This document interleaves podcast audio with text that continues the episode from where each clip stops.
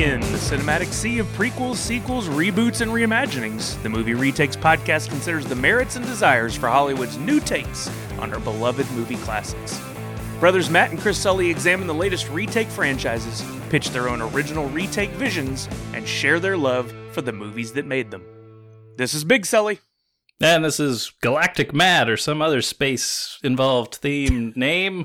Uh, and we are here, yeah, somewhere deep in the Milky Way, uh, delivering you another movie retakes podcast. This one is going to be all about Spaceballs. All rise in the presence of Dark Helmet.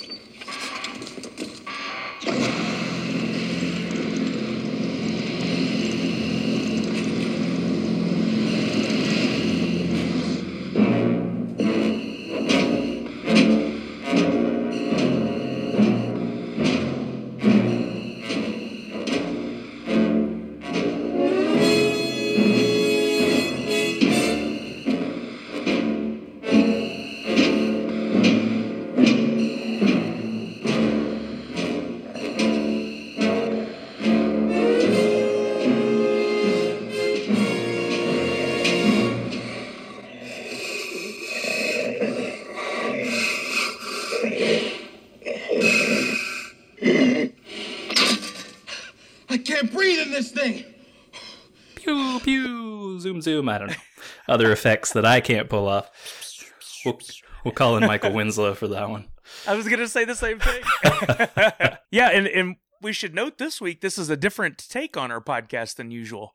That's true. It a uh, this is our first one that's truly a what if episode, as in there's really nothing more than rumors, and these are even old rumors that there was something that was going to be in the works for a Spaceballs sequel. Um, so there is, sorry to say, nothing in production or pre-production or any of those production levels where something might be made other than what we're doing today and pitching our own pitches.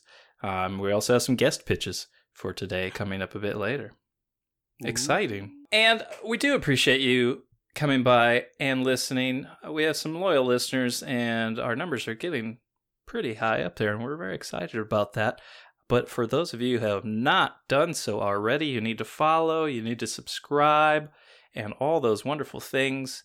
And uh, check out our website. We do have a, a glorious new website designed by yours truly. Well, not designed by it was a bunch of drag and drop sort of stuff, but I'll take credit for it. And uh, in there um, is a reviews section. So we do try and um, review these movies that we talk about and some other ones that we've seen in the past. And in that review area is homework. Um, this basically I pulled from Big Sully's stream where he gives homework on different movies and stuff, and I thought that was a great idea.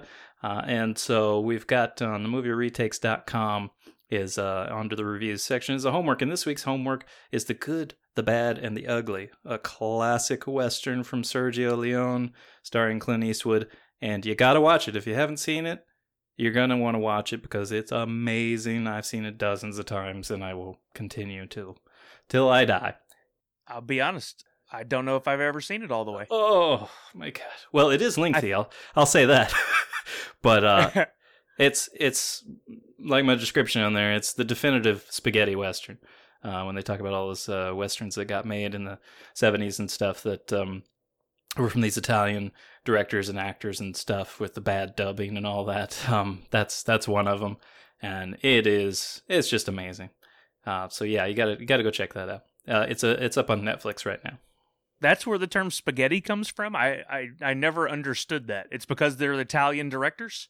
Yeah, so basically, it's because they're Italian directors, and a lot of the actors they used uh, were Italian as well. So you watch those movies, and basically, they don't even the, the the Italian actors aren't even Italian actors speaking English. They're just speaking Italian, and then they go back and dub all the voices. um, wow! So it's right, pretty awesome. I'm going to look at it with new eyes when I get to watch it this time. Yeah, some previous homework that's been on there too uh, is uh, Zodiac by David Fincher uh, and Devil, mm. which I've forgotten the guy's name, so I'll fill that in later. uh, but uh, it was pretty good. Wasn't Devil uh, M Night Shyamalan? No, he actually uh, wrote the story for it. Um, oh. But I'll go ahead and use the power of IMDb to pull up um, Devil here. There's many. Where would we be without IMDb? I don't think this podcast would exist because Yeah. where would you even find all this? They don't have that book like we used to have at the video stores where you could look up movie titles or actors or actresses and we get those updates every few weeks. Oh yeah, the movie Bible. Yeah, this Yeah. uh this is the online movie Bible. John Eric Dowdle. I knew there was a Dowd in there somewhere. I'm probably not gonna remember that name, but I'll, I'll try and keep remembering it. John Eric Dowdle, pretty good guy. Um, uh, he directed. Uh, if you're into horror films, uh, he also did As Above, So Below, which I gotta tell you is scary and really well done. And uh, he also did Quarantine. I think a lot of people uh, saw that one as well. Uh, also quite scary. Uh, but he's he's a good director. I think he's gonna probably keep making a lot of really good stuff. Yeah, I don't know why, but the movie Quarantine has been trending on uh, Netflix for the last few months. And what I say I don't know why. I mean, I'm, I'm. It's obvious why people are drawn to the title right now, given the world we live in. But do you really want to watch that and just take yourself further down the rabbit hole of panic and misery? Well, I think that's a Is it research? yeah right. No, hopefully it's not a uh, a how to or an instructional video in any way. I think if uh, not to spoil that, but I'm pretty sure that was like a rabies outbreak or something, if I remember correctly, in like this small apartment complex. But it, it's actually it was pretty good. It was well done for for a little horror movie. But all right, Pretty sure I watched it when it came out, but Yeah, yeah. It was a it was a while ago. Let's see, that was in um, 2008. yeah. Oh, it's farther than I thought. I thought it was only in like the last six, seven years, but a decade. Mm-hmm. Well, like you said, uh, we we there's some homework. Uh, follow us on our social channels, but we also uh, we love the reviews.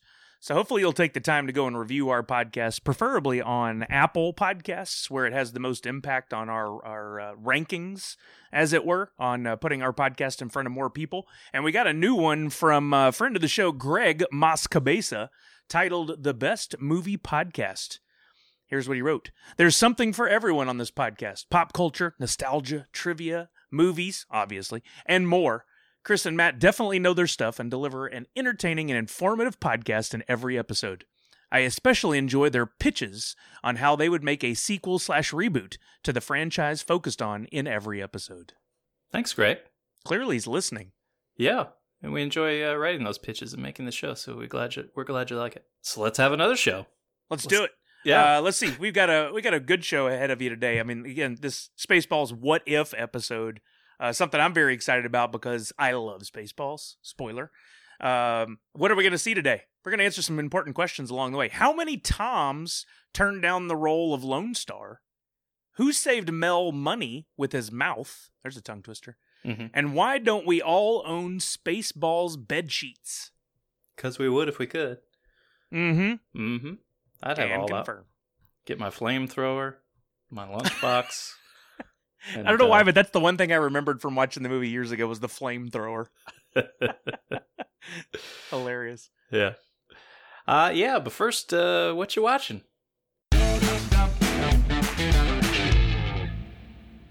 You know what? A lot of the same. There's not a lot of new content these days. Uh, I did get into Umbrella Academy season two. We did a full rewatch of season one, and I'm down to one episode left to finish it. I'm really digging the show. Agents of S.H.I.E.L.D., ironically, I am also down to one episode to go, but that is the series finale, and Mm. I'm. Ah, it hurts to know that it's ending. I have loved Agents of S.H.I.E.L.D. since it aired, since it started. Love that show. So you're holding Doom off on watching the final show because you Yep. don't want it to end? Exactly. I do that with things. I did that with Letterkenny, uh, which that's not a series finale, but was a season finale. I've done, I'm funny. doing that with Agents of Shield, and ironically, I am also doing it right now with Doom Patrol. I Wow. don't know why. I just don't want it to end. It's not over until you say it's over. I guess so. It's on my terms. Uh, and then uh, for some weird reason, I've I've been going through the HBO Max app and just looking through, just randomly scrolling down and picking a movie I haven't watched in a while, and I rewatched Friday Night Lights, Hmm. which great movie. I totally forgot that Lucas Black from Tokyo Drift was the lead in that. Uh, once again, with his southern accent, no other actor could have pulled it off quite as well. Uh, he did a great job. And then uh, I that reminded me that there's an entire series that was really popular back 10 years ago. And so the wife and I are going to dive into Friday Night Lights, the series, and start watching. I forget how many seasons there are, but there's quite a few episodes of television there, which is good because new to us. Yeah, and that's strange. And I, I hadn't watched it either. And it's about Texas football. Like, Yeah. it, it, it should have been required watching for both of us. Or maybe it's not Yeah. because we lived it instead. Not that either of us were football players, but we went to enough games and we knew the culture and everything. Uh, Vanessa watched the whole thing and she loved it. Um, That's but, good but yeah, I- recommendation. I, um yeah, I, I do want to see it. Just one of those never got around to. Hmm. Yeah, there's a lot of good people in it too. A lot of actors that I'm a fan of. So I, I think I'm going to enjoy it. And that's good that we have stuff like that to go back to uh, that I don't have to buy box sets for. Thank God for the streaming age. Hmm.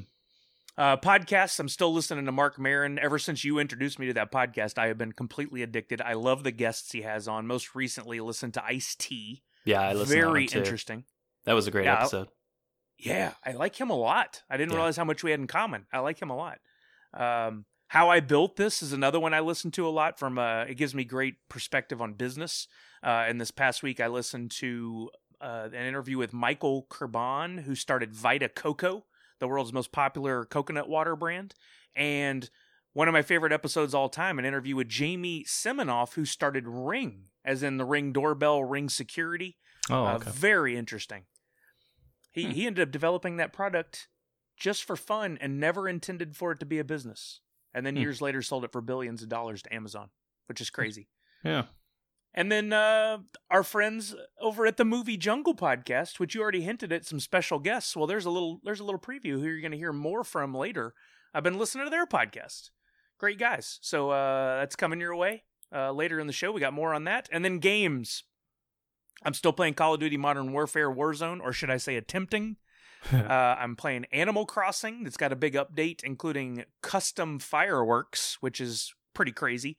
I did an entire thing of Sully's uh, as fireworks in the sky. I'll have to share a clip so you guys can see it. Rocket League about to go through some big changes itself as it becomes a uh, a cross platform, but you can also uh, sync your cars and stuff across all the platforms with Mm. new updates. And a new game everyone must check out called Fall Guys. If you haven't seen it yet, it's a wacky game with up to 60 players at once online, basically going through obstacle courses and playing little mini games free on PlayStation Plus and a minimal, I think, like 20 bucks on Steam if you want to check it out. That's cool. Uh, yeah, I've been uh, we were watching a few things. I don't know why we uh, a long time ago we watched uh, the Hunger Games, and then we got all the way up until the uh, last movie, and we never watched the last movie. And that was like I don't know two years ago or something. So we we're like, well, now we got to watch all of them. So we just sat down and we watched all of them. And you know, I forgot how much I actually liked that series. Like I I I, remember it you know, somewhat liking it, but I, I, it's really good. It's better than I thought it would be. We we we preferred the first two to the last, um, you know, parts. Uh, the the whatever you're gonna call that, the last two, I guess, of the mo- of the franchise.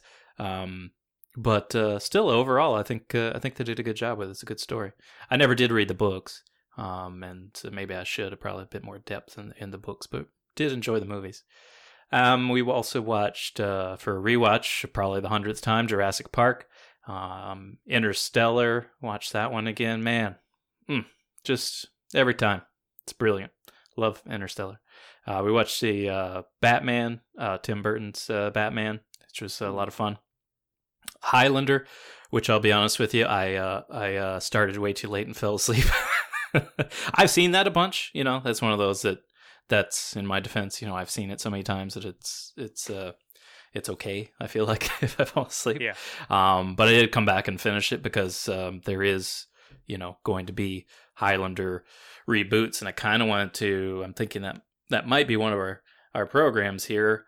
Uh, and even if it isn't, uh, I'll probably want to talk about that at some point because um, it is a franchise that kind of went away. I mean, it, it was big for a while. It had the TV show that went, uh, you know, carried it along for a little bit a while too, and that was it was a good show. And um, and I I'd be happy to see Highlander come back and and uh, reboots fine with me. I think it uh, it deserves another look because it's another one of those worlds that like I think there's more to be said. And I'd be okay if they kind of rewrote the world a little bit. The the the, the sequel, I'm gonna watch that one again soon. But there's basically two versions of that too. I don't, I don't remember what the theatrical version is or whatever, but they they have an explanation that uh, one of the versions is pretty much they're aliens that are from another planet that they're at their prison sentences they're sent to Earth to be immortal as like a punishment. Um, uh, strange concept, sure, whatever. I don't know.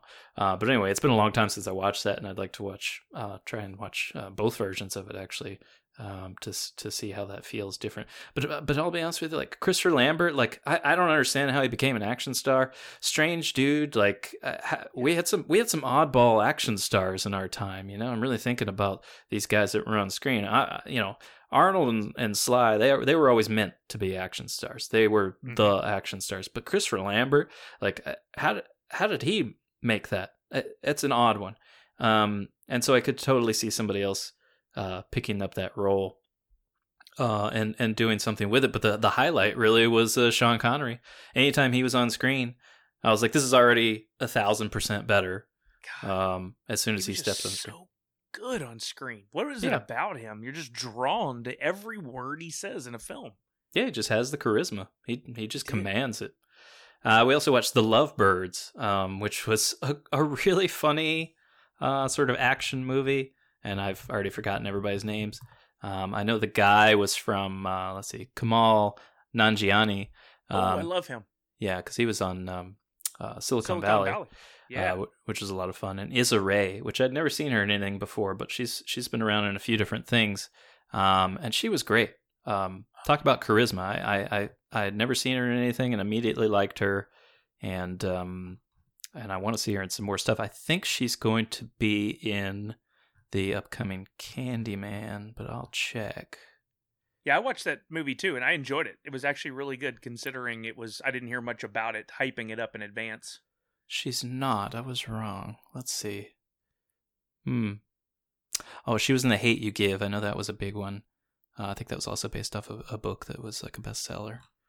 Hmm. I can't remember where I thought uh, she was going to come up in a movie that I wanted to see. Hmm. Vengeance is that it? I don't know. Anyway, um, um, but I uh, we we we finished uh, what's available on Modern Family. We're now waiting on season eleven to come on streaming because uh, we'd like to wrap that up. And then I've been watching um, uh, these gaming streams, uh, Minecraft. Uh, so watching like the Hermitcraft guys. Uh, those are great videos. And then this uh, these uh, DayZ game. I know the game's been out a little bit, but uh, just kind of got into it randomly.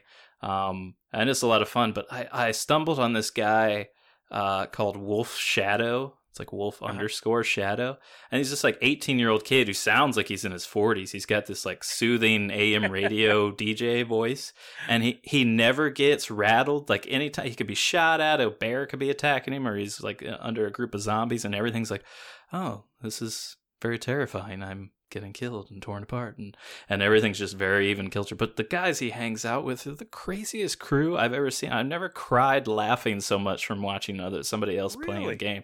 But yeah it's a lot of fun. You should check him out. Um, and he doesn't have a lot of followers or, or, or anything so i feel like you know you know you get that kind of thing where you feel like you've discovered something you know this is the up and yeah. coming thing. This is the guy um, and the people he hangs out with so you should go go give him a follow and, and check out his stream. It's a lot of fun tell you now being a part of that world and doing my own live streams of games and chatting and whatnot i i, I like to seek out new other streamers new to me. Uh, sometimes they're new to the game like him that don't have a big following. Sometimes they're people with thousands millions of followers just to see what they do. And i'm always amazed much like we were talking about with sean connery what is it that gets you to stick around and watch a streamer is it their voice? Is it the content uh, of what they say? Is it the community that they create? Like every one of them is unique and different. I've been fortunate enough where I've got a pretty good uh, audience at all times. But you watch some of these others and you're like, hey, I'm enjoying this. Why are there only seven people watching? Yeah. I, I don't get it because there's, I looked it up and at any given time, there's 1.8 million people watching Twitch. Where are they all? Yeah.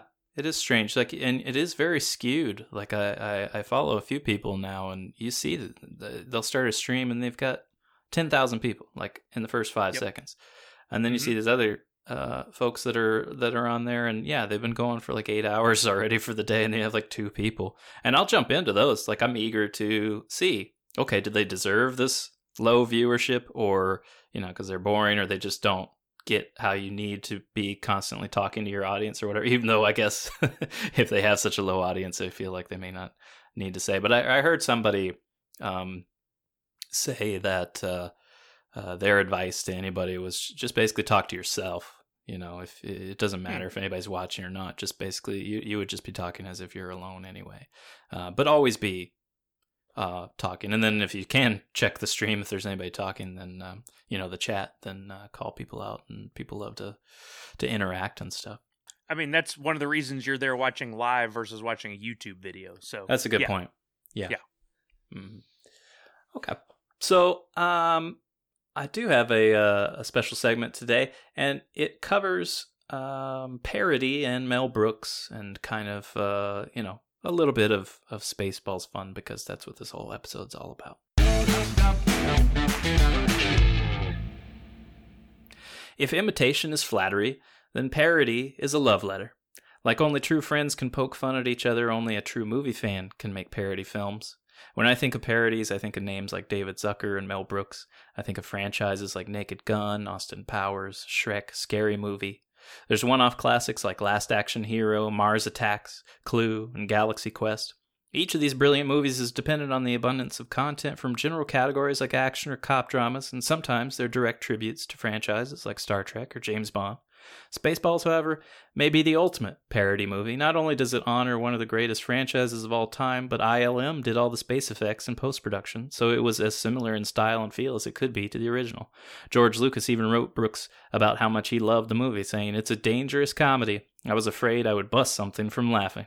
Some people think parody is dead, or rather that it's been diluted by half hearted, disjointed efforts, and on the surface they may be right, but what I see is an expansion of parody moving into new types of films. There's movies like 21 Jump Street or Shaun of the Dead that build off an existing franchise with a certain self awareness, but are ultimately independent movies that stand on their own.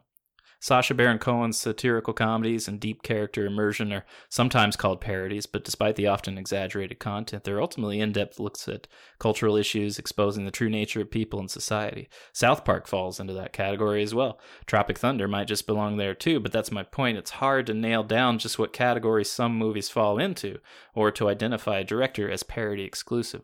Edgar Wright is amazing, and I'll watch anything he puts out, but each of his movies is different. The same goes for Christopher Guest, but his comedy I wouldn't consider strictly parody. I don't know what Sausage Party is or even the Lego Batman movie. They contain parody, but that may not mean that's all they are. I think parody is still alive and well, but it's different now. It's not Mel Brooks anymore, and that's okay. The love is still there, and love has many different faces. Hmm. Yeah, some good points in there. I I kind of miss uh, those. I actually caught a little bit of Naked Gun the other day Mm. And I thought, hey, why don't we have movies like this anymore? And that, and you just spoke to it. You kind of nailed it. Yeah, it's different. You know, I was thinking when I was writing the pitch, I was like, who's Mel Brooks now? Like, uh, who is our, you know, this era's Mel Brooks? And I just don't think that exact style is there anymore. There's stuff that's similar. Um, you know, we still have like, well, the Farrelly brothers haven't made anything in a little while. Um, but, uh, you know, there's there's Zucker's still around. He's still making stuff. He's actually not to ruin my pitch, but he's who I chose to direct. Um, mm. And you know, you could say Ben Stiller does stuff like that. I mean, there's um, you know the scary movie guys. Uh, that I think that changes hands. Um, but the Wayans brothers um, did some yep. stuff there. Um, they, they, did uh, they did a few different movies. Uh, I'm gonna get you, sucker. a long time ago. That was a that was a great one. Yep. Um, so I mean, they're still around, but they just don't feel quite the same to me as a Mel Brooks movie. He he just had his own his own style that I just don't think we're gonna see again. I I think uh, the old saying, you know, everything comes around. What's old is new again. History repeats itself. I, I think that's true with film too. Like you said, there are twists and turns and different takes. But I feel like if we got a Mel Brooks style movie today, we could see a resurgence in that. Uh, that would start probably with a, like younger audiences going back and watching some of these films like Spaceballs and History of the World Part One and uh, you know, the movies like that, and going, "Oh man, this is amazing. We want more of this." I, c- I could see it coming back, but it will take it would take something new to to, to pull it back to the forefront. Well, I think it, I think it also relies on um, a huge franchise to begin with. I mean, Spaceballs had a lot of material to work with, and it was it was hugely loved. Um, everybody loved Star Wars, and so we also need that to work off of too. Like we had all the Scream movies and stuff uh, for the scary movies. Um, they had what what else have they done? The um, disaster movie, I think it's just called, which is you know off of all those. There's the Not another um, teen movie. not another teen movie, right? Uh, there's that Mhm. the 300 one. I forget what it's called. Um, oh yeah. the Spart. Um, I am Spartans or something like that. I don't remember. But Ooh. anyway, There's one on Netflix I've been meaning to watch that I'm pretty sure is exactly that called Norseman. That looks like it's a uh, a spoof of Vikings. And, Oh. and I I put it off, but it looks to be kind of like uh what was that movie Cavemen yeah, back in the day with Ringo Starr? Right. it's yeah. kind of like that, but it's Vikings, and uh, No, I, I- need to I've- watch it. It could be exactly what we're talking about. Uh, it, it is. It's a, I've actually watched uh, like four episodes or something. It is really funny. Uh, I liked go. it for whatever reason. I just didn't come back to it. I keep it's on my list though. Like uh, uh, I don't know why that happens. Like I watch something and then I just get on something else, you know, whatever. But but I did Yeah. enjoy all the episodes. I thought that was pretty pretty funny. But we are talking about Spaceballs, so let's talk about Spaceballs. Uh, the synopsis is a star pilot and his sidekick must come to the rescue of a princess and save the galaxy from a ruthless race of beings known as Spaceballs. This stars Mel Brooks. Uh, he's acted in most of the movies he's directed. Uh, switched to voice work in his later years, so you might have heard him recently in the Hotel Transylv- Transylvania uh, series as Vlad. Uh, Toy Story 4 as Melephant Brooks. Ha ha ha. And Nice. he's also the voice of a shogun in the upcoming movie called Blazing Samurai, which Ah, is an animated movie inspired by, as you could guess, Blazing Saddles. So, and I've read who's in that, and it, it's got a lot of good uh, cast in there. So I think we might actually have a pretty good uh, humorous film. It's probably gonna be a bit more adult oriented as well. Any Um, chance Seth Rogen was on that list for that one? You know, I don't. Now let's take a look. Well, I only asked because you mentioned animated films, and, and I just listened to a podcast with him. He was on WTF uh, Mm-hmm. recently, and and he had already started his own uh, animation studio. They're getting a lot of work, and I think they're going to get a lot more in this post or mid and post COVID universe Mm. Because people are the acting is going to change now the way they people interact with one another. So I think we'll get a lot more animated stuff soon. Yeah, that makes sense. Uh, now we've got uh, Michelle Yeoh, Samuel Jackson, Michael Cera, Mel Brooks, uh, Ricky Gervais, uh, Djimon Hounsou, George Takei, um, Mel Wow. B. well, it's a shame we don't get to see her, uh, but uh, I'll hear her So you get Mel Brooks and Mel B. That's pretty Yeah. funny. That's great. Uh, so back to Spaceballs. Um, John Candy um, was also in this. Uh, died in '94. Uh, but you, uh, I know, tear every time. Too too soon. Miss him. We had so much more to get from John Candy. What was that? Never mind that. What was that? Ah, Hi! who are you? Barf! Not in here, mister. This is a Mercedes. Nah, that's my name. Barf! Barf? What are you? I'm a Mog. Half man, half dog. I'm my own best friend. He, uh, you may have seen him in Summer, Summer Rental, The Great Outdoors, Uncle Buck. Uh, Mer- Rick Moranis, uh, continuing our series on Rick Moranis, apparently. Uh, he was in uh, Ghostbusters, Little Shop of Horrors, Honey, I Shrunk the Kids. Bill Pullman's in this. You probably recognize him from Independence Day or Lake Placid or maybe even The Grudge. Uh, Daphne Zuniga. Uh, she was on Melrose Place, uh, One Tree Hill. Uh, she was in The Fly 2. This was directed by Mel Brooks, who uh, directed things like The Producers, Blazing Saddles, Young Frankenstein, Robin Hood, Men in Tights, uh, all very funny. Uh, and he wrote this as well, along with Thomas Meehan and Ronnie Graham. And these, uh, it's just the ampersand symbol here. Do we remember from our lesson from uh, previous show what that means? It's a writing team. Yes. Uh, all three wrote. You do that. All three wrote together on uh, Spaceballs, the animated series, as well. Which, if you didn't know, yes, there was a Spaceballs animated series. Um, came out uh, in like 2008 or something. Um, short-lived, unfortunately. Uh, this came. The movie came out in 1987. Uh, that year, big big ones at the box office were Lethal Weapon, The Untouchables, Good Morning Vietnam, Beverly Hills Cop 2, Fatal Attraction, and Three Men and a Baby, which is also going to get a remake. Uh, that one out at the box office went 167 million, and I know that was a huge hit uh, for Disney um, on that one, and so I'm sure they're going to see a repeat of that. Uh, this was uh, 38 million made at the box office for Spaceballs on a $22 million budget. One of his, uh, Mel Brooks's higher um, budgeted films. So, not a great hit. Also, the ratings aren't really all that favorable. Rotten Tomatoes says 57%. So, that does bring us into, and one of the things, again and again, this is a movie that we loved as kids.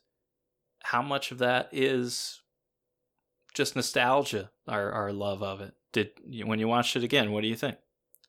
I, I think there definitely was some of that. I, I as I'm watching through this time, I didn't find myself just like laughing out loud, literally. Like I didn't spit my drink at any point uh, because I knew the jokes were coming up and they were funny. But the I've talked about this many times before. The pacing is much slower than what we get than nowadays. Like if you compare one of the scary movies, those those hits are just nonstop through the whole movie. Spaceballs actually tells a story. It's it's well written, I think. I'm not a movie writer, but I like the overall story. It was a simple story. It had some laughs, but it wasn't quite as funny as I remember, I'll be honest. Yeah, I agree. Um I think um I think some of the jokes that hit um, when I was younger may not have hit so much now. Um, but it, and I think part of that you're right is is already knowing the jokes. Yeah, uh, we're we're waiting. We remember the jokes, and we're waiting for the one that comes up. We're waiting to see, um, you know, somebody's reaction that really takes the joke and and elevates it. Um, we're watching stuff in the background, and you know, things that uh, that we yeah. may not have watched before because we have seen it so many times. And I I do think um, nostalgia is a big part of this, and a love for Star Wars is probably um, what also made us love this when it came out. Because I like we're talking about with uh, parody options now. Like I don't, there wasn't a ton of them. This this may have actually been my introduction to parody movies. I can't really tell you what I had seen before this uh, that were straight up like a Mel Brooks movie. I watched his stuff far later. Um, like I, I, think I probably saw this before I saw Young Frankenstein, um, uh, before I saw Blazing Saddles. Um, so, um, so I. But anyway, that that uh, that was all new to me. So Star Wars was still fresh, even though this came out years afterward. Um, uh, but parody, I think, was new to me. So I think things were funnier because I had not seen. You know, now we've been exposed to so much that we're kind of jaded, I guess, or or we uh, we expect our jokes to have three punchlines rather than one, or you know, whatever. Um, but yeah, I I think uh, I think overall Rick Moranis is is really who brings us home. He did. Like, like John Candy's funny, and uh, there's some great lines and great gags in this, and Mel Brooks is always good. But, but Rick Moranis is who made the film. What's the matter with this thing? What's all that churning and bubbling? You call that a radar screen? No, sir. We call it Mr. Coffee. Care for some? Yes! I always have coffee when I watch radar. You know that. Of course I do, sir. Everybody knows that. Of course we do, sir. I totally agree with that. Yeah, without him, if you if you cast somebody else in that part, it, it would not have been the same movie from his facial expressions to the delivery of the lines to the just uh, making fun of himself. You know, I I just loved it. I loved everything he did on screen for this film. Yeah, yeah, and uh, I don't remember if I had this in trivia or not, but Mel Brooks said uh, he he wouldn't do another sequel without him, and I think in that statement he's saying the same thing that we are. Like he knows. Yep. Rick Rick Moranis is Spaceballs. Smart Mel Brooks. All right. Any other notes on uh, the rewatch. I mean, going going to the nostalgia thing, I I started making some notes on this one and quickly gave up on it. I was like, I've seen this so many times. I don't think I need to make notes. I didn't catch anything in the background that really blew my mind. I mean, most of the sets fairly simple. Uh, I I did notice a few touches here and there, uh, but the the opening scene where the ship takes forever to go across Hmm. and then has the uh, the bumper sticker "We break for nobody." I remember specifically seeing that at the movie theater as a kid. I, I don't think Me I made too. that memory up. I think that really happened. no, I remember. and too. uh, do you remember it too? yeah, I do. And I remember laughing because it felt like that lasted for 15 minutes. hmm Like I remember laughing as the ship's going across, going, "Is this ever going to end?" Like you know that was that was wacky. And the only scene I can compare it to in films that now seems so short is Predator. Predator. I knew you were to say that. You knew it too, right? Yeah. So when they bust out the minigun and they're just hosing down that whole series of trees, that whole, and they create like an opening in the woods, that felt like it lasted for 20 minutes when we saw it at the theater. But now you watch it, and it's like a 15 second segment. yeah. It's kind of funny. As you get older, those things change. Your your perception of a scene or, or or the way something's acted, or like you were saying, is it's the nostalgia versus uh, the way we see it now. Uh, but but I, I just watching that scene, it felt like I was home. That that ship coming across, I felt like I was a kid again. Uh, and I and I love seeing that, and I love seeing a young Mel Brooks, and I love seeing John Candy act again. I mean, those were to Mhm. me those were big parts of my childhood because they did make so many memorable movies. Uh, and then you had you know Bill Pullman was was a nobody at the time. hmm No one knew who he was. He's gone on to have a hell of a career uh, and still acting in a lot of stuff. Uh, Daphne Zuniga, like you mentioned, has been in several things, but not film wise. We haven't seen her in film in a long, long time, which is kind of a shame. I thought she did a she did a pretty good job. What's going on? It's either the 4th of July or someone's trying to kill us.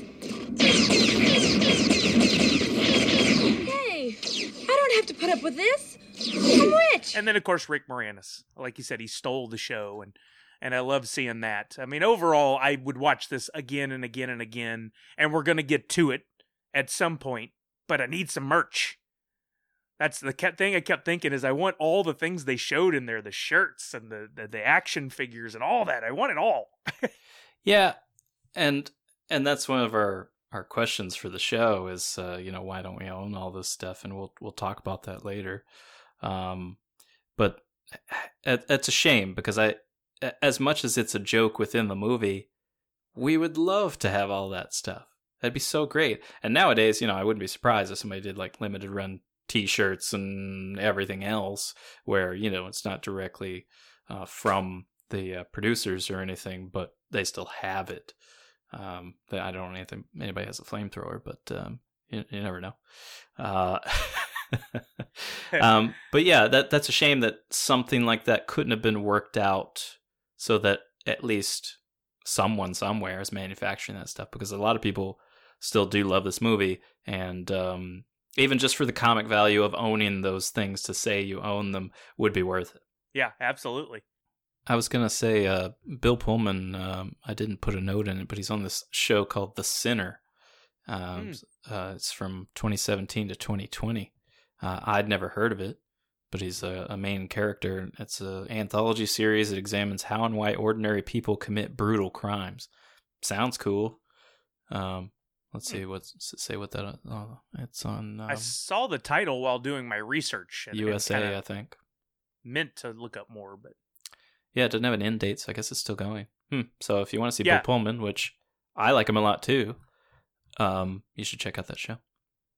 He's got a he's got a certain air to him, which is why I think he made a good president in Independence Day. There is a there is a draw to him on screen. He does have a way that he speaks that demands a bit of respect. I think, It's uh, but he's not an A list actor. He's not a he's not a Tom Cruise or a Tom Hanks or you know, one of those guys. You know, That speech he gives in Independence Day, uh, it's still I get goosebumps every time. Like that's a perfect delivery of a great speech. Yeah, that's a yeah, good he, he really nailed it. Iconic. Okay, well, um, we do have special guests. Uh, you want to talk a little bit about uh, Brian and Mike? Yeah, absolutely. So around the time that you and I started our podcast, a good buddy of mine, Brian, Brian uh, was a coworker at Funko. Uh, he's a graphic designer. He's a streamer. We got a lot in common. Uh, he started a podcast called Movie Jungle with uh, some friends of his. He's the featured guest on all of them, or the featured host. He has on uh, his buddy Mike. He has on his girlfriend Betty uh, from time to time. They just completed an entire series looking back at the Harry Potter films. He has on a, a buddy of his from his other podcast, the uh, that he does. Uh, this guy Jay. Uh, they come in and they talk movies, and the the byline, if you will, the little description that they have on Anchor.fm, where their podcast is hosted, says, "My friends join me to talk movies, reviews, lists, hypotheticals, and most importantly, tangents. Plenty of tangents." And uh, I was fortunate enough to be his first guest on there in episode one long ago. And we've been talking for a while about, hey, could we do a crossover episode? Since they're talking movies, we're talking movies, but we do different things on our podcast. So this was the week. I mentioned it to him on a quick road trip we did. Hey, we're doing Spaceballs. He's like, oh, could that be the one? And so this week, Movie Jungle will launch an episode of their podcast on the same day that ours goes up, hopefully, if all goes according to plan, focused on Spaceballs. And they're going to be, uh, we're, we're going to have a little segment over there that we'll talk about in a minute. But for right now, we're going to actually uh, invite them into the studio here, and they have created their own pitches for Spaceballs, which we'll play for you now. All right. So, uh, thank you for having us so much, Sully Brothers, Matt and Chris. Uh, we're excited to be here. Uh, this is a really nice podcast. I like it here. You guys take good care Yeah, of it's this really- play. It's really cozy. Yeah, yeah. Like, this It's is, clean. Uh huh. Very clean. It's very I like organized. the color arrangement. Mm, the red is strong. It's a good shade of red. Um. Anyways, we are excited to do this joint podcast with you guys, and we all had the great pleasure of watching Spaceballs. And now we are going to do our best to pitch our Spaceballs sequels for your wonderful listeners. Uh, I do not fancy myself an incredible writer. Uh, that's not what we do here on the movie jungle typically. I'm just gonna real quick, just just a real quick slide here. Um, so in high school, Brian and I were in a satire class. This is probably one of our formative bonding experiences as as as friends. It was. Watching this film in a satire class, and we lost it multiple times in this class while watching it. What was that teacher's name? He I don't know, but I, I, I remember him- we were I- disciplined multiple times while watching this this movie. yeah, I uh, this again. We're not going to keep this long winded, but I don't remember his name. I did see him wearing like a Tommy Bahama shirt on vacation in Mexico when I was down there with my friends. So, uh, So th- Vernon, this is- Mr. Vernon. Shout Yeah, out, Mr. Mr. Vernon. Yeah, Long story short, though, this is uh, this movie has a near and dear place in Brian and I's heart. Yeah. as just one of the formative experiences of our friendship. Yeah. So I hope you guys enjoy our pitches. yeah, yeah. We're excited about it. Okay, so here we go. I'm going to go first. Uh, we talked about our options. It was either I go first and then Mike goes second, or I gave Mike the option to go first and then I would go second. So we went over our choices, and I'm I'm gonna go first. All right. So the title of my my sequel, my retake, is Spaceballs 2: The Search for Barf. The director of this film will be Jorma Taccone. Is it Taccone? He directed MacGruber, which is a very underrated, very funny film, as well as Pop Star Never Stop Never Stopping. He's one of the Lonely Island guys. Um, yeah, I think he could handle this. Oh, and Hot Rod. Hot Rod's brilliant. Anyways, I love Hot Rod. so, without any further ado, let's get into it. It's been a long time since Lone Star was traveling the galaxy. He's been happy with Princess Vespa, raising their two children on Druidia for the past 25 years. On a beautiful summer day, he suddenly gets news of the disappearance of Barf. Having learned that the evil Lord Darkhelmet has survived their previous encounter, he calls him up to see if he's behind it. Darkhelmet, of course played by Rick Moranis, responds by saying, No, I'm actually pretty chill these days. Satisfied with that answer, Lone Star moves on. I didn't write that part. I just did. All right, Lone Star wants Lone Star wants nothing more than to adventure through space in the old Winnebago to find his recently departed friend. However, he's sort of trapped on Druidia due to a medical condition that he has recently acquired and is very funny. it's very funny. I, did, I didn't write that joke. I'm gonna leave that I'm for sure the it'll be writers. hilarious. Yep. Uh, with the option to travel through space and search for his friend removed from his path, there's no choice left but for that responsibility to fall on his son's friend's cousin, Bose, played by Bose. Ron Funches. Uh, Bose is spelled with a Z to avoid um, copyright issues. Uh, played by Ron a Funches. If you don't know who Ron Funches is, you probably heard his voice in things and seen him pop up as a side character, but he's a very funny man, and I recommend you look him up. Uh, word has spread that a queen known throughout the galaxy for her incredible beauty is ready to choose her suitor. We later learn that this gorgeous queen, played by Aubrey Plaza, is a carbon approximation of your average Disney princess. Is that? Can I say a carbon approximation? People get it. I invented it. Uh, although her furry companions are always getting into dark shenanigans. Barf always dreamed of settling down with a princess of his own, and the crew determines that the most likely place he has gone is to find his princess. However, Barf is not the only suitor interested in her hand. It appears none other than the direct descendant of the long forgotten Prince Sleepyhead is hot on the trail of Barf and will do anything to stop him from getting to the princess, or even better, get there first. This new Prince Valium, played by Bo Burnham, Bo will- Burnham. I love Bo Burnham. will stop at nothing to get his future bride, to get to his future bride, unless he gets tired. Uh, while in pursuit of Barf, Bo's accompanied by his abnormally tall, lizard-like friend Naka, played by a heavily make-upped and presumably grumpy Conan O'Brien. Uh, they're sent. They're sent an urgent message from Yogurt asking for help on his homeworld of Danon. After arriving, they realize the Schwartz War on Danon has been going on for years. They ask Yogurt why he didn't request help sooner, and he explains that he was waiting for nostalgia to take over Hollywood first. After assisting Yogurt, they learn of a new power to allow for Schwartz assisted super speed travel. They use this power to intercept Barf before he gets to the Queen. After convincing Barf and the Queen to return together back to Druidia, the camera follows Barf off the ship. A cool camera. I'm picturing a cool camera shot from behind, um, off the ship into the waiting arms of his best friend Lone Star. Our heroes are together again at last. Also, John Oliver plays the ship's computer. That's awesome. That's great. So that's my it. that's my take. I think it'd be pretty fun. Um, and I don't intend for Barf's face to ever be seen in this film because I'm not recasting John Candy in mine. Smart. Yeah. My only my only issue with yours is that I don't think it would take a lot of makeup to make Conan O'Brien look like a lizard person. Oh, you lean right into that. That's why he's perfect. That's that's called yeah. That's a good casting director doing their jobs. What that is. I don't think it would take I don't think it would take a lot of makeup to make that transition. That's and I like him just being like when he's grumpy on vac- and doing the like Conan travels thing, and he's just like grumping around and like oh I'd love it so much. Anyways, I realize that I have like one actor in mind. It's like everyone is a comedian, except except Aubrey Plaza. Anyways, uh, I digress. That's my pitch. Uh, do you have something else to add? Uh so Lone Star um Bill Pullman still. Bill Pullman, right? Yeah. Uh, yogurt, Mel Brooks. Does does Yep. yogurt show his face? Yeah, yeah. It's uh, CGI assisted Mel Brooks still. Sure. Yeah, Cool. Yeah, That's awesome though. So that's Oh, my good. that's Spaceballs good, good 2. happy ending. Search for I like it. Yeah. So Nice. Yeah. All right. Your turn. Um, let's see what you got. All right. So, um,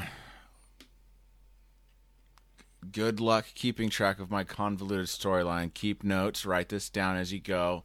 Okay. Refer back to said notes when we get to the end.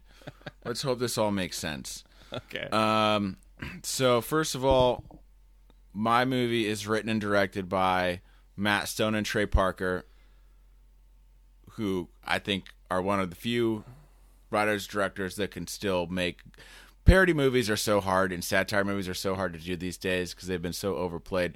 I think they could pull it off. yeah, those guys are brilliant. um, brilliant.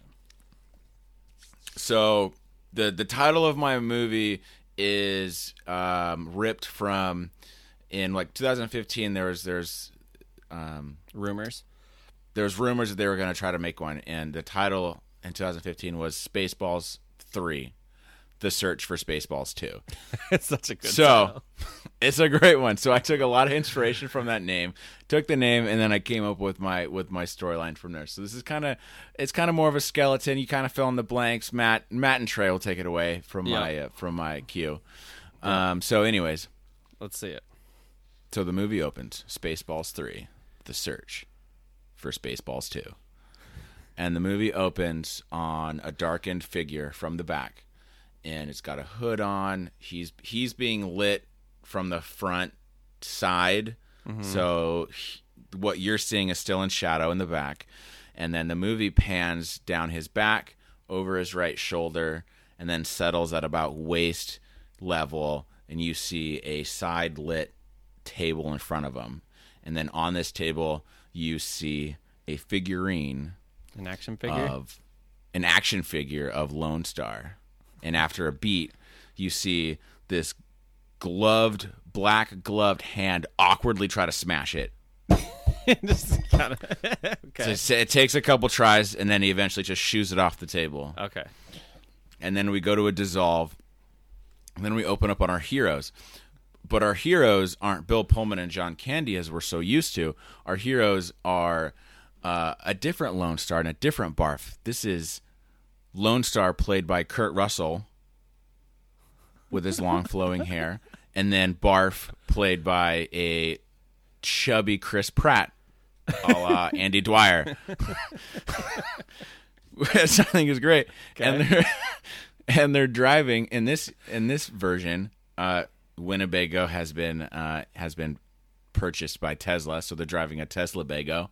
Um, but it, it still it still looks close enough to a Winnebago in shape that it doesn't have to be like explained to the viewer that this is still the Winnebago. You're Sure. still going to be able to catch up. You're it. still going to be able to catch it from just looking at it. Yeah. Um, let's see what comes next. Like I said, this is more of like a structure or an Yeah. idea. So you know, first act, first act, first act. Um, our big bad is you're never really going to see his face. Anytime you see him, he's going to be shown uh, in sort of a holographic a la Darth Sidious. You're never really going to be able to see his face, but when you hear him, he's going to be voiced by a very sexy Robert Downey Jr. And our primary bad guy that we're going to be able to focus on throughout the movie is going to be is going to be played by Ben Mendelsohn, who you'll remember uh, from several tremendous roles, but more more recently sci-fi as director Krennic in Rogue One. Right. I think he'd be great for this role because his role in that movie was really just a comedic role minus the punchlines because he's always just like flapping about the whole time. so the director is going to be the main bad guy we follow as uh, Dark Hood uh, tells the director to go to go around the galaxy. You know, he, he's in search of something, and so as the second, first act and the second act go on, um, we find out that Dark Hood, our big bad, Dark Hood is is seeking out this lost data core Yep. um, from an alternate universe Yep. and we find out he wants to find this lost data core uh, to fulfill an ancient prophecy. Okay. And we find out as we go through the second act that this lost data core is located in the original Spaceballs universe because we are now watching Spaceballs from an alternate universe. So Dark Hood wants to go back to the original Spaceballs universe to find this lost data core and we find out that this lost data core is actually a VHS of Spaceballs 2 that's Yep. inside the Spaceballs 1 universe. Okay. I love Are it. you with me? Yep. Yep. I'm with you. I'm following. So- and his his idea is that he wants to watch this VHS of Spaceballs 2 to find the secrets of space travel so that he can travel back in time to before Spaceballs 1 so that he can dispose of Lone Star and Barf um, so that he can kidnap and seduce Princess Vespa to fall in love with him, fulfilling his fantasy from Spaceballs one when Dark Hood, who is revealed as Dark Helmet, um, was was fantasizing with the with the dolls. So his, prof- Spaceballs his one episode. prophecy, his prophecy is just the scene where he's playing with the action figures. Yeah, his his his prophecy is just his fantasy from the previous movie. So, he wants to go back to the Spaceballs one universe to find the VHS of Spaceballs two, so that he can find the secret of space travel, so he can fi- travel back in time to before Spaceballs one, so that he can dispose of Lone Star and Barf, kidnap Vespa, seduce her, and bring her over to his to him. Yep. Um.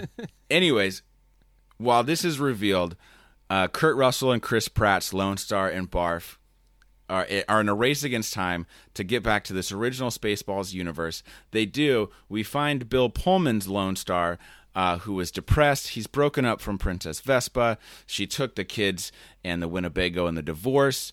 Uh, Barf is is you know he's not with him. We don't learn why. Um, He's not looking but it's very it's not looking good it's very tragic we find him in like a space diner somewhere Mm-hmm. you know sipping down black coffee and drinking or and, and, and eating pancakes without syrup it's a very sad moment Oh, God. so kurt russell and chris pratt's characters they need to uh, motivate bill pullman to help save the universe because he's got information on where spaceballs 2 is and then ultimately you know third act third act third act bunch of action scenes that i didn't think of Yep. ultimately um original universe lone star second universe lone star are in an epic space battle to try to stop dark hood slash original universe dark helmet from getting spaceballs 2 and original universe uh lone star in his original winnebago in, in a great callback to Independence Day, fires off a missile to blow up to blow up Dark Helmet's big scary spaceship, saying, uh, "Eagle One, Fox Two, shoots off the missile, blows up the spaceship, and then he is able to travel back in time. Um, and then the movie closes with a younger version of Bill Pullman, a younger version of Princess Vespa, and then a CGI John Candy as Barf, kind of going off into the sunset post Spaceballs one, um, and kind of giving Lone Star a second chance to save his friend and keep his marriage alive. And it's very, it's very hopeful. It's a very happy moment. Um, very happy ending. That's awesome. So that's so that's my idea. It's kind of a lot. I love it so much. It's so convoluted, but that's so perfect for a satire when it's all about the gags along the way. Anyways, Yeah, Oh, and I had this so idea. I had this idea Kurt when they're Russell like, and Chris Pratt as alternate universe Lone Star and Barf is the best. yeah, I really fell in love with that idea. I like the idea. I'm really bad at thinking of gags, but I think the one gag that I thought of that I thought would be cool is that when they're going, when they're traveling from universe to universe, they Mm-hmm. kind of steal a bit from the late, most recent Star Wars when they light speed skip. Yeah. Don't get into it Um, now. and keep, it- keep going. focus. uh, and they, they they reality skip or the universe skip, and so like, uh, you'll see them as they go from universe to universe. They'll pop into other famous pop culture scenes. Yep. Um, like one of them would be where Kurt Russell and Chris Pratt they pop into uh, like the Guardians Guardians of the Galaxy doing their, their their like dance off with Ronan the Accuser Oh, that and then like Barf and um, Star Lord have like a quick moment before they blink back out, and then other like maybe they jump into like the Enterprise, uh, Two hours later. the place where they fly, the bridge. right. yeah, into the Enterprise bridge. Yeah, I don't know. Sweet, That, that's like sweet. the only gag I could think of. I love it, dude. That sounds so great. Um, I hope these get made now. I assume they both will, and then people will be able to like vote on Netflix, like which one they want to watch. Um, yeah. Well, anyways, that's that's it. Uh, we kept it as short and sweet as we could. We're pretty bad with tangents, so sorry if it ran a little long, but um, yeah. Thanks again, everybody, for uh, welcoming us over to Movie Retakes. Thank you, Matt and Chris, uh, the Sully brothers. Um, yeah, yeah. I look forward to doing this again. Yeah, I I uh, I hope they appreciate now how uh, how difficult it is to do this. And honestly, I every week I'm like, okay, I'm gonna set aside I'm gonna set aside some time to work on this. And I, I know they did the same thing. And and and you get started and then you realize, oh, crap, what am I gonna do? Where do I take this? What what's Yeah. next?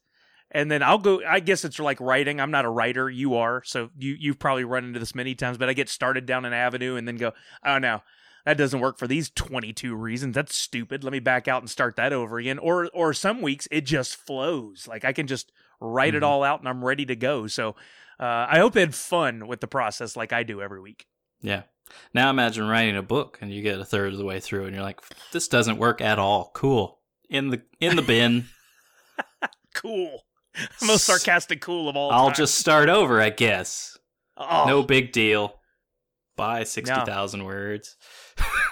yeah, I oh god, I can't no, I can't fathom because I'm the I'm the hoarder when it comes to anything. I would never delete it. I would just have like 82 different versions saved on my computer, and then I'd get lost in which one I was working on. Oh yeah, those those still linger and I'll borrow, you know. There's a couple of lines and stuff I'll pull, but uh yeah, sometimes you just uh doesn't work out and you have to go again, but that's all right. It it all comes together eventually. All right, I think you went first last I went time. first last time, but before you give yours this time, let me just interject one thing here in case it comes up for a future giveaway. This week's super, super secret keyword is yogurt. Y O G U R T, yogurt. Jot that down. Keep it somewhere safe.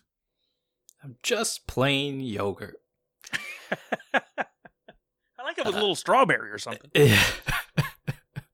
Merchandising, merchandising, where the real money from the movie is made. Spaceballs the t-shirt, Spaceballs the coloring book, Spaceballs the lunchbox, Spaceballs the breakfast cereal, Spaceballs the flamethrower. The kids love this one. Last but not least, Spaceballs the doll, me. May the Schwartz be with you. Oh man. What we should be uh we should be giving away s- spaceballs to flamethrowers to everybody. I don't I don't know how you ship With- those in the mail safely, but um try. That's going to lead to a open file with some sort of government agency. I don't know if I'm down with that. It's just a Bic lighter where we we write spaceballs and in in a marker on it. That's actually a brilliant idea. I love it. Custom. Space spaceballs the lighter.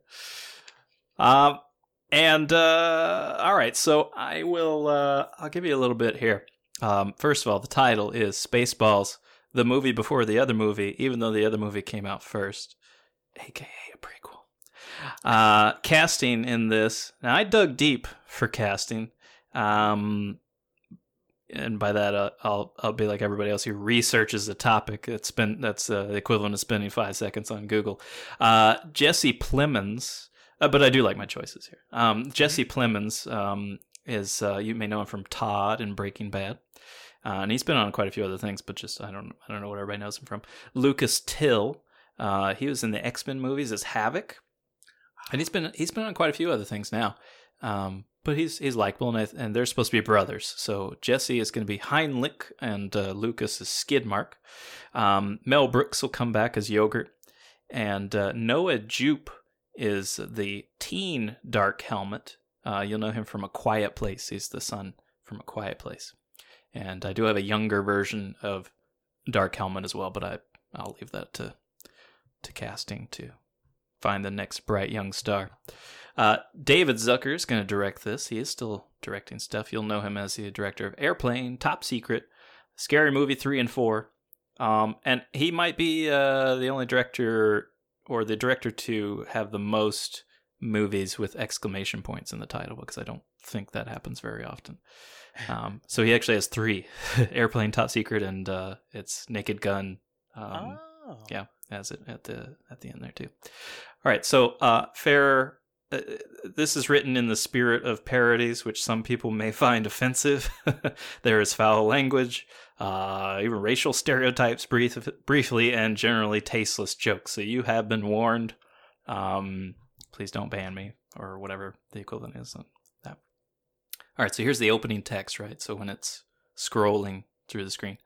In a galaxy very, very, very, very far away, there lived a ruthless race of beings known as Spaceballs. You should know all this from the first movie, but since this is a prequel, let's pretend you don't. Chapter 4 and two thirds. Spaceballs have built an empire of many planets, but their rule has brought both order and discontent. A strange new mythical force has been rumored among the stars, one which could bring a shift in power and end the Spaceball Empire forever. Unfortunately for the rebels, the Spaceball Film Commission received an early release of this film and now know the entire plot. Good luck. All right. For as long as Heinrich Asshole could remember, he wanted nothing more than to enroll in the Spaceball Academy where he could train to be a genuine Spaceball trooper. Unfortunately, the asshole family had always been factory workers.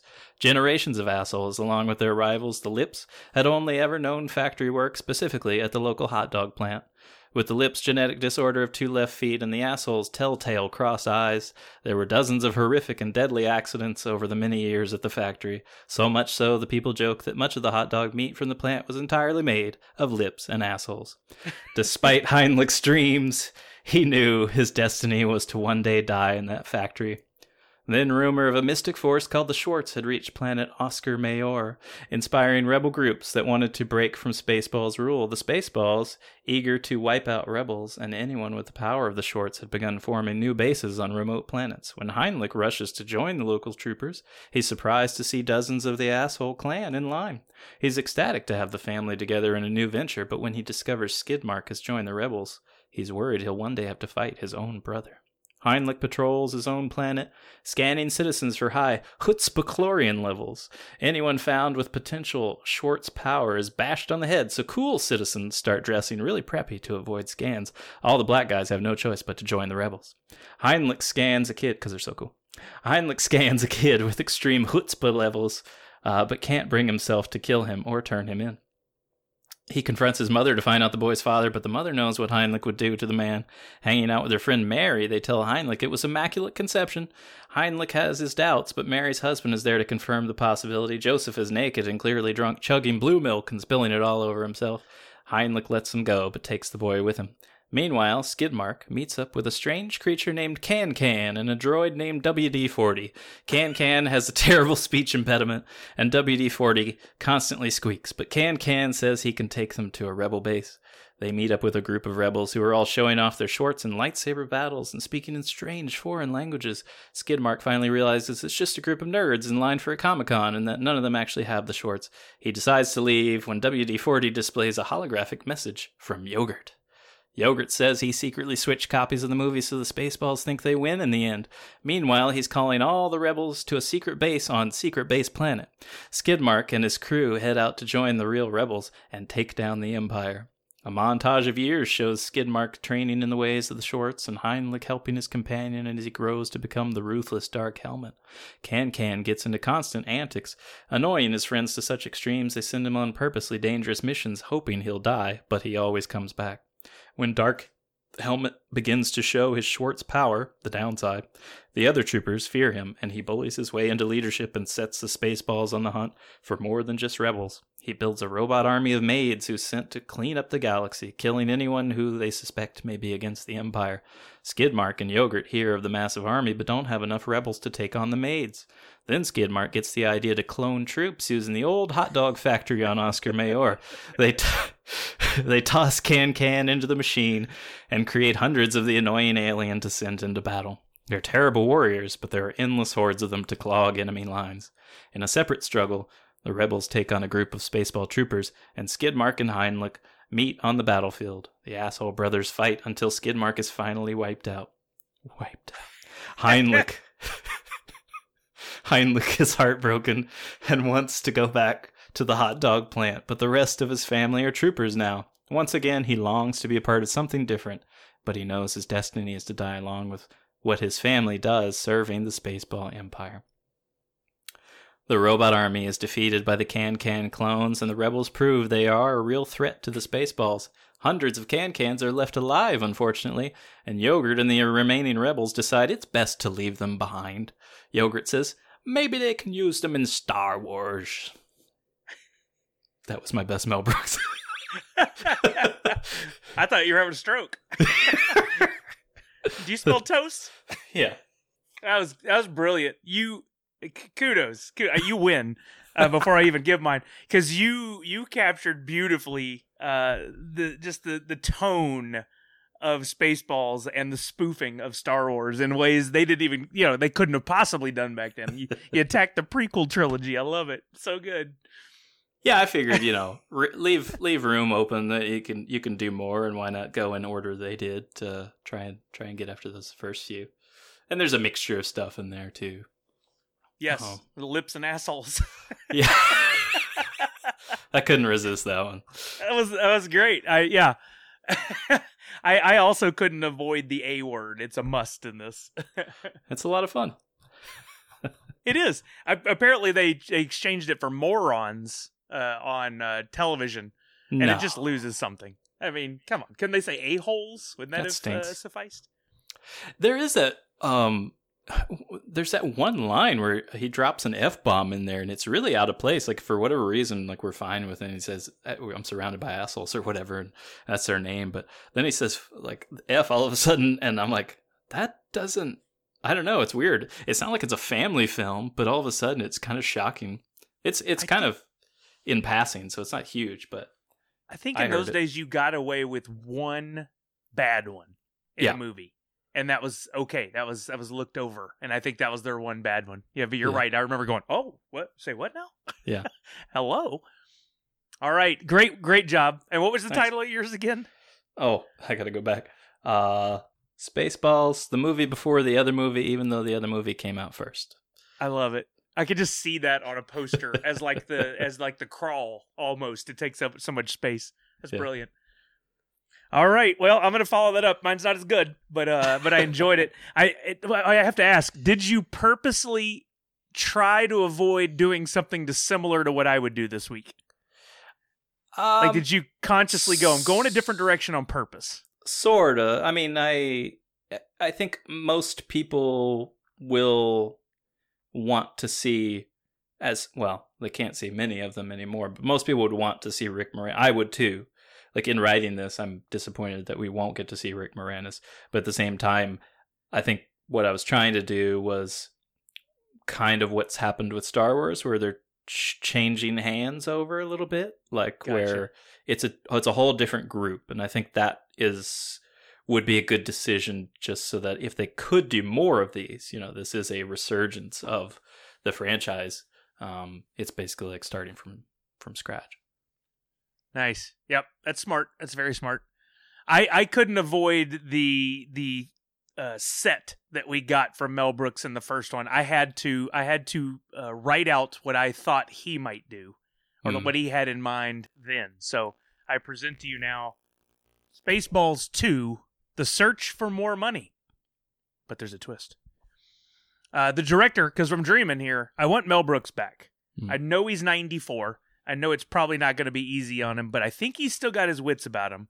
And so I think he could do it with some help. Maybe he's sitting up in a tower somewhere telling everybody what to do. Uh, stars, uh, we're getting Rick Moranis and Jeff Daniels back. Uh, but uh, I'm sorry, uh, Rick Moranis and Bill Pullman back, but I'm adding Jeff Daniels into the mix as well, and you'll see why in just a moment. The setting, much like you did, in a galaxy very, very, very, very far away, 35 years after the events of the first Spaceballs movie. Lone Star and Vespa, now king and queen of Druidia, have ruled happily over their kingdom for years, with no problems from the rest of the universe. They've grown older, had their own children, who now have children of their own, and helped to raise three generations of Barf's bloodline. After getting caught up with the day to day life of our royal family on Druidia, we're taken to a galaxy much, much, much, much, much farther away, where we find a planet named Dabank. Dabank is in many ways like Druidia, with beautiful landscapes, a thriving economy, and a united community of people. We're taken inside the castle of the royal family there and introduced to the royal Dabankish royal family, made up of a king and queen now approaching their mid 60s, their children and grandchildren. We're introduced to King Monet, King Money, played by Jeff Daniels, as he presides over a, the dedication of a new family center on Dabank. During his speech, he talks about how this new building means so much to him since his family had once been broken up by the events of a war on their planet years ago, and how it still saddens him that he was had never been able to find his long lost brother. The next day, at the DeBonk Castle, a mysterious letter is delivered to the king with one simple line of text I know where to find your brother, and I can take you there. It is signed Coffee, and a phone number is listed. King Money, King Money, calls the number and arranges a secret meeting with the mysterious Coffee. We don't see the meeting, but quickly cut to a caravan of ships leaving the atmosphere of DeBonk. King Money, the rest of the royal family, and their advisors are all aboard and headed to a place they had never heard of before Druidia. Mm. The ship arrives outside the shield of Druidia, and King Money is able to communicate with King Star, Lone Star to those not following along, on screen. Money reveals that he is there in search of his long lost brother. Star and Money look at each other for a few moments and realize that there are some similarities between the two because Money is played by Jeff Daniels. So Star makes the decision to open up the gate and let Money ships in. Fast forward to the next evening. Inside the castle, we find a huge celebration underway as the brothers are reunited. King Money stands before the crowd and declares this is the happiest day of his life. He had been hunting for his long lost brother for decades and was filled with happiness and relief that his search had concluded. In his words, finally, I am reunited with my family, my brother. My search for more money has come to an end. Mm-hmm. Thank you for getting that. That's As it good. turns out, Lone Star's real name was More Money. M O A R M O N E E. Wink, wink, nod, nod. As the speech continues, King Money thanks his family and one special person who had made this all possible as he introduces Mr. Coffee to the podium. It is in that moment that King Star slash More Money, Vespa, and the rest of the Druish people gasp in horror. Mr. Coffee was not Mr. Coffee at all. It was actually Dark Helmet, posing as a helpful citizen of DeBonk. As he reaches the mic, he takes out his Schwartz ring, points it at the sky, and yells, Attack! He was there to retaliate and take his vengeance out on Lone Star. We cut to the space around the planet Shield and see ship after ship jump from hyperspace, coming in full plaid, and screech to a halt. The ships are all giant white spheres. At that moment, one of the Druish guards screams, Oh no, we're surrounded by assholes! Pandemonium ensues. People are running everywhere, panicking and screaming. Insert Wilhelm scream. The battle is on. Druish ships launch to combat the spaceballs, making a grave mistake. As they open the shield to fly out, one of the giant spheres, this one more like a donut, plugs the hole and creates an opening. Ships fly in and the battle begins within the shield. Troops deploy to the ground and fights begin on the planet's surface. The battle wages on, and eventually we cut to the rematch between Dark Helmet and Lone Star. As the two take out their Schwartzes, Dark Helmet declares, Since our first fight, I have honed my skills. I've studied and prepared for this day. My Schwartz is now bigger than it's ever been, and I will easily destroy you. On the heels of Dark Helmet's speech, Lone Star's kids and grandkids appear with their own Schwartzes. About that time, a litter of Barf's lineage comes out of nowhere and attacks Dark Helmet's legs. Helmet had not prepared for this family defense. Realizing he's never going to win, he surrenders and hands over his ring. The war wages on in the air and the planet's surface, but the Spaceballs are no match for the Druish army. The Spaceballs ships attempt to retreat back through the donut plug, but as they exit, they find themselves trapped in a giant netting, created as a countermeasure by the Druish. As the last ship exits the planet's protective shield, the netting is sealed and set adrift in space. A giant sack of assholes will now be just floating in space forever. Pause for a laugh. Okay. That's good. With the attack averted, the Money Brothers reunite and the celebration continues. All is well for Druidia and DeBonk. Or is it? As the closing credits roll, we return to our view of DeBonk to find the castle taken over by Spaceballs. As we push into the throne room, we find a familiar figure taking a seat at the throne. It's President Skroob. Mm. Skroob looks into the camera and says, It's good to be the king. Oh, nice. Then winks. Roll the final credits. yeah, that's a good one to bring back. Yeah, I like that. I um Yeah, because they do kind of leave it open. You know, he's got that mysterious past, and so that's nice to bring it in. We should have a challenge. All our pitches require a tale of brothers. They should it should always be worked Oh. into there. Um, it seems to to work for us. that was good. I had fun. I Yeah, had fun with that one. yeah. It makes me wonder why the ships weren't in the shape of balls the whole time. Like the their Yeah. planet, like the uh, structures were, weren't they? But then the ship wasn't. Huh. Yeah, that was the one thing. It was so off. Uh, yeah, their ship was just a, a take on the Star Destroyer. From, Yeah. uh, I Yeah. guess it would. It's probably just for that one gag. It wouldn't have been able to tell a, a giant sphere is moving across the screen.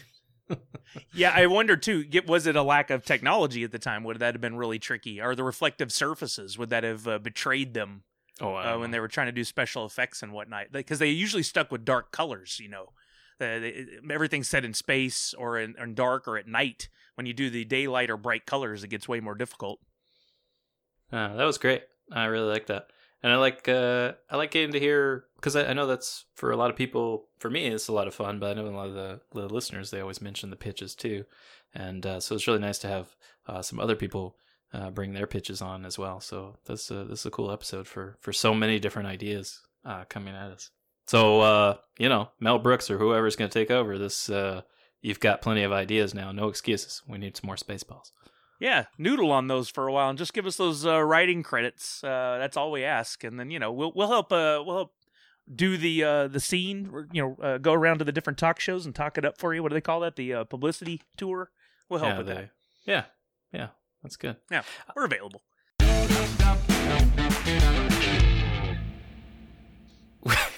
We're not too busy.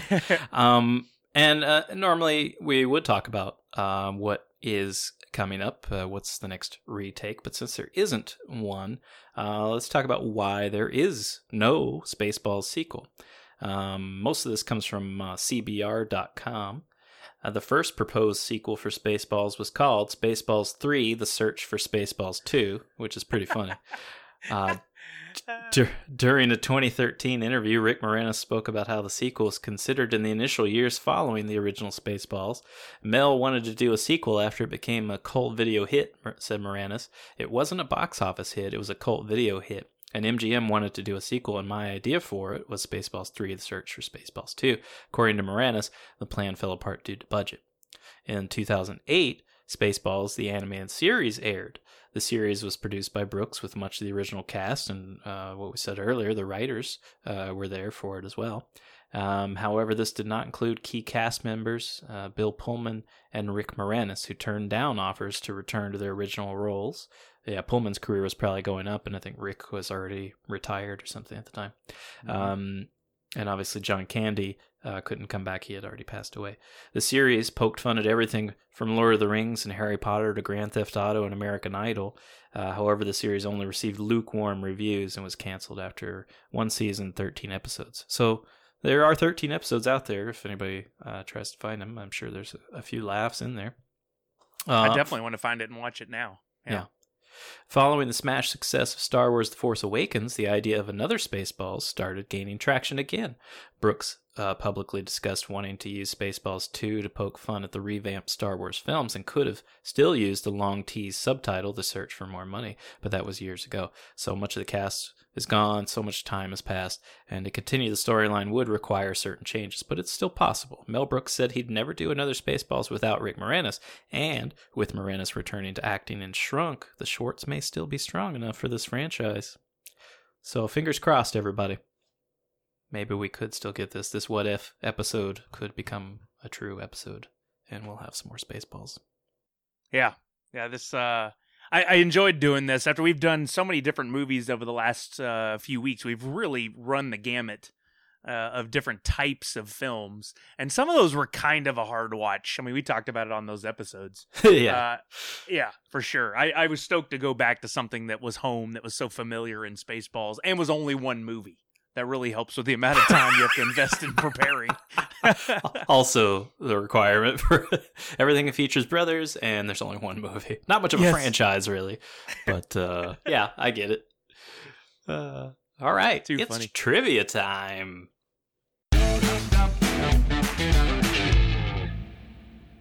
So normally at this point, we would take you to to some trivia and behind the scenes.